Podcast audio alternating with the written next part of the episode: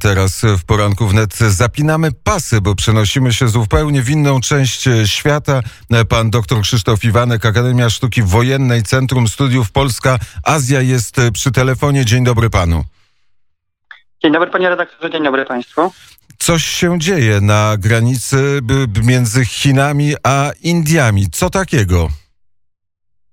E, tak, panie redaktorze, e, zacząłbym od tego, żeby e, uspokoić słuchaczy, że wojny bym nie oczekiwał, ponieważ obydwa państwa dysponują arsenałem nuklearnym, ale są to bez wątpienia niepokojące i dość bezprecedensowe, przepraszam, napięcia, gdyż w poniedziałek na spornej, nieustalonej w gruncie rzeczy granicy indyjsko-chińskiej w Himalajach doszło do starć między żołnierzami w których najwyraźniej zginęło kilkudziesięciu żołnierzy, prawdopodobnie po kilkudziesięciu z obydwu stron.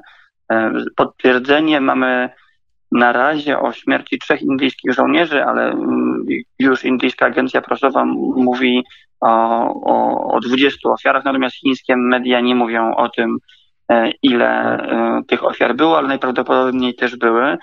Mm, dwie niezwykłe dwa niezwykłe, przepraszam, aspekty y, tego y, poniedziałkowego starcia są takie, że y, po pierwsze najwyraźniej nie doszło podczas niego do użycia broni palnej, to znaczy zginęło wielu żołnierzy, mimo tego, że do starć doszło z użyciem jakiejś broni improwizowanej w rodzaju drągów nabitych kolcami czy kamieni. Jest tak dlatego, że w Himalajach, w regionie Ladakh, gdzie, gdzie jest ta sporna granica indyjsko-chińska, gdzie doszło do starcia.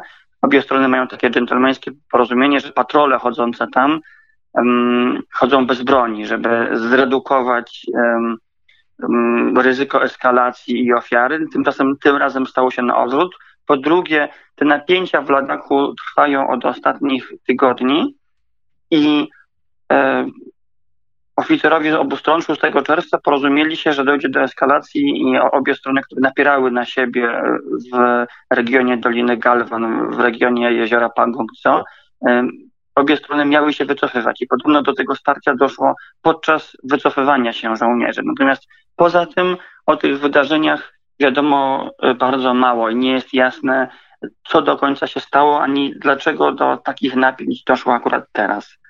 E, czyli możemy powiedzieć, że to nie jest wojna między Chinami a Indiami, tylko bójka w Himalajach. Tak, aczkolwiek nie zdarzyło się, e, żeby doszło do ofiar e, na granicy indyjsko-chińskiej, do ofiar żołnierzy od 1967 roku bodajże.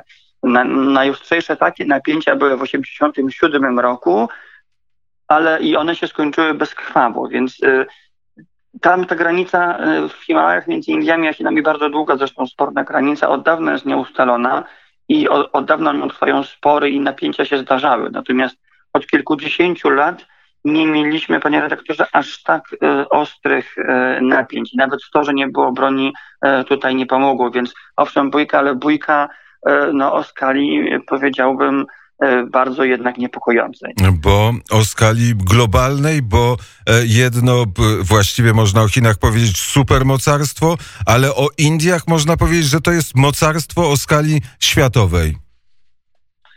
Indie bym powiedział mocarstwo o, o skali regionalnej. Tutaj mm, można dyskutować, czy już nim są, e, czy nie są, ale to, to jest oczywiście na, na jakąś dłuższą i bardziej akademicką debatę. Natomiast bez wątpienia jest tak, że są to dwa E, duże państwa, e, przy tym jedno bez wątpienia silne i dwa państwa dysponujące arsenałem nuklearnym i z tej perspektywy jest to na pewno bardzo niepokojące. Znaczy to, że Indie i Chiny się wspierają o te obszary e, nie jest niczym nowym od lat 50. To jednak, że dochodzi do takich ofiar jest czymś zaskakującym i trudno na razie bardzo dużo spekulacji i bardzo mało potwierdzonych informacji, więc trudno powiedzieć, dlaczego akurat teraz były też e, mm, napięcia między Indiami a Chinami na płaskowyżu. Doklam w zupełnie innym miejscu Himalajów dwa lata temu. Były najwyraźniej inne przepychanki, bójki między żołnierzami w tym samym regionie, w którym teraz było starcie w poniedziałek.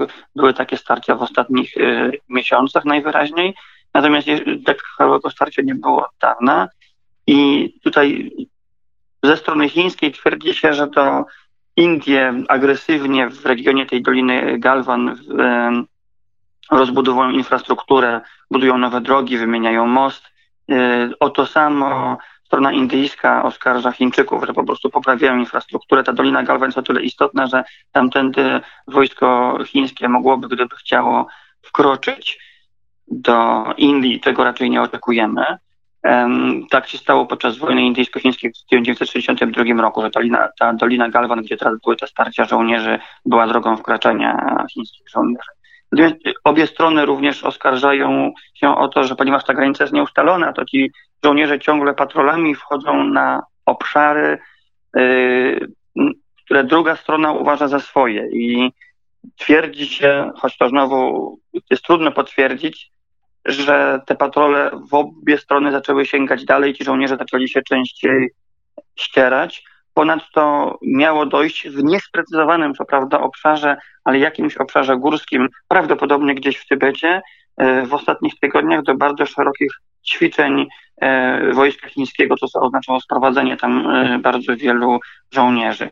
I te czynniki, bądź niektóre z nich mają podobne tłumaczenia, dlatego doszło do starć między żołnierzami indyjskimi a chińskimi, ale nadal to nie tłumaczy dlaczego, dlaczego teraz.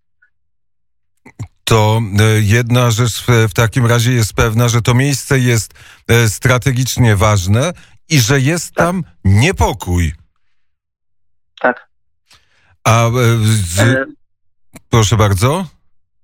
Przepraszam jest taka, można powiedzieć, teoria, na razie to nic więcej jak tylko e, teoria, że ta obecna asertywność chińska, no asertywność z punktu widzenia Indii, no ale bez wątpienia jest to e, asertywność, może być związana z obecną sytuacją, znaczy wytłumaczenia, dlaczego to się dzieje teraz, jest powiązane z sytuacją e, pandemiczną według niektórych, to znaczy to, że pierwsza fala już przeszła przez Chiny, teraz e, ma, ma podobno zaczynać się tam e, druga, a dopiero później dotknęła inne kraje, to mogło sprawić, że mm, Chińczycy kalkulują teraz, jeżeli chodzi o Himalaje, tylko o tym obszarze mówię, że Indie są teraz bardziej dotknięte pandemią niż Chiny, bardziej tym osłabione i że to jest dobry moment, żeby sobie malutkie kawały, e, kawałki terenu, przepraszam, w Himalajach zajmować w celu strategicznym. Ale szczerze należałoby przyznać, że na razie kompletnie nie wiemy, czy te napięcia są w jakikolwiek sposób związane z tą sytuacją pandemiczną, czy też nie doszłoby do nich i bez koronawirusa. To e, pewno się niedługo e, okaże. Pytanie na zakończenie. Pewno pan doktor e, oglądał wczorajszą, należał do zbioru 7 milionów Polaków, którzy oglądali wczorajszą debatę prezydencką. Czy coś dla siebie pan doktor wyłowił? Panie redaktorze, nie, nie oglądałem, gdyż o tej porze wczoraj czekałem na wejście na antenę jednej z głównych E, telewizji polskiej, by mówić o napięciach e, Indie-Chiny e, i musiałem czekać w zawieszeniu przez tę debatę, czy wystąpię i w ostatniej chwili ta debata sprawiła, że stałem zdjęty anteny, więc ani, ani jej nie wysłuchałem, ani nie mogłem wystąpić. Może pan e, pewno ją obejrzeć, bo e, ślady jej na pewno są w internecie. Bardzo serdecznie dziękuję za rozmowę.